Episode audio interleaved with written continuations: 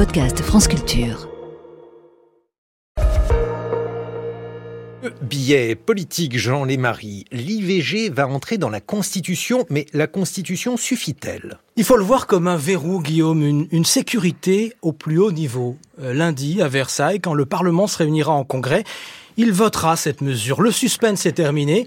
Hier, au Sénat, la droite et le centre étaient divisés, mais ils ont tranché, et massivement, ils soutiennent la réforme avec les mêmes mots que les députés. Je vous les lis, car c'est historique. La loi détermine les conditions dans lesquelles s'exerce la liberté garantie à la femme d'avoir recours à une interruption volontaire de grossesse. Le droit à l'avortement est-il menacé en France ? Non, mais avec ce vote, le Parlement regarde le reste du monde et il regarde l'avenir aussi. Où en serons-nous demain ?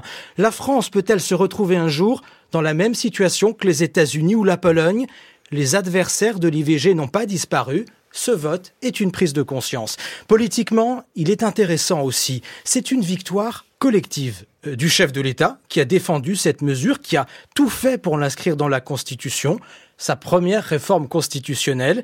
Mais je parle de victoire collective car des élus de tous bords se sont battus. Au départ, vous aviez une proposition de la France insoumise suivie d'un accord avec la majorité. Les Républicains et le Rassemblement national l'ont accepté, en majorité, là encore. La vie politique a beau être ultra polarisée, sur un sujet de société majeur, des compromis sont toujours possibles. Pour la démocratie, c'est rassurant. Remarquez une chose aussi, Guillaume, ce combat, des femmes politiques l'ont porté, dans la majorité et dans l'opposition. De Mathilde Panot à Aurore Berger, des femmes en politique, près de 50 ans après le combat de Simone Veil, ce n'est pas rien. Vous applaudissez, mais je sens que vous avez un doute. Après ce vote, Guillaume, il y a un risque. Imaginez que tout est réglé. Aujourd'hui, quel est le problème pour les femmes qui veulent avorter ? Ce n'est pas la loi, c'est l'accès à l'IVG, sa réalité. Cet accès est de plus en plus difficile. Vous connaissez l'état de notre système de santé.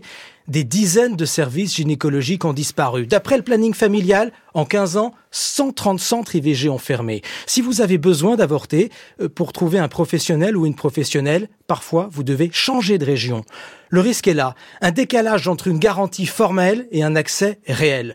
La Constitution n'est pas magique, elle ne fait pas disparaître les difficultés. Attention à ce qu'on pourrait appeler l'illusion constitutionnelle. Une illusion carrément ? Une illusion très répandue en ce moment, Guillaume. Pour faire passer certaines réformes, le gouvernement a besoin de retoucher la Constitution. Avec le Parlement, il l'a fait vivre. Pour la suite du quinquennat, Emmanuel Macron a annoncé 5 réformes constitutionnelles sur la Nouvelle-Calédonie ou encore sur l'autonomie de la Corse. Mais il veut aussi réformer la Constitution pour régler la crise migratoire à Mayotte, en supprimant le droit du sol sur l'île. Réforme très contestée, je vous en parlais l'autre jour. Les Républicains et le Rassemblement national veulent aller plus loin encore, sur la politique migratoire en général. Pour eux, rien n'est possible si on ne réforme pas d'abord la Constitution. Le texte de 1958 devient, année après année, un objet de surenchère, surtout en période de majorité relative. Sur le thème, puisqu'on ne peut pas changer la loi, essayons de changer la Constitution, même si une réforme a peu de chances d'aboutir. C'est la nouvelle manière de dire, regardez, nous prenons ce sujet au sérieux. Souvent, un outil de communication politique. C'était l'expression de Manuel Valls, il y a quelques jours, dans le journal Le Monde.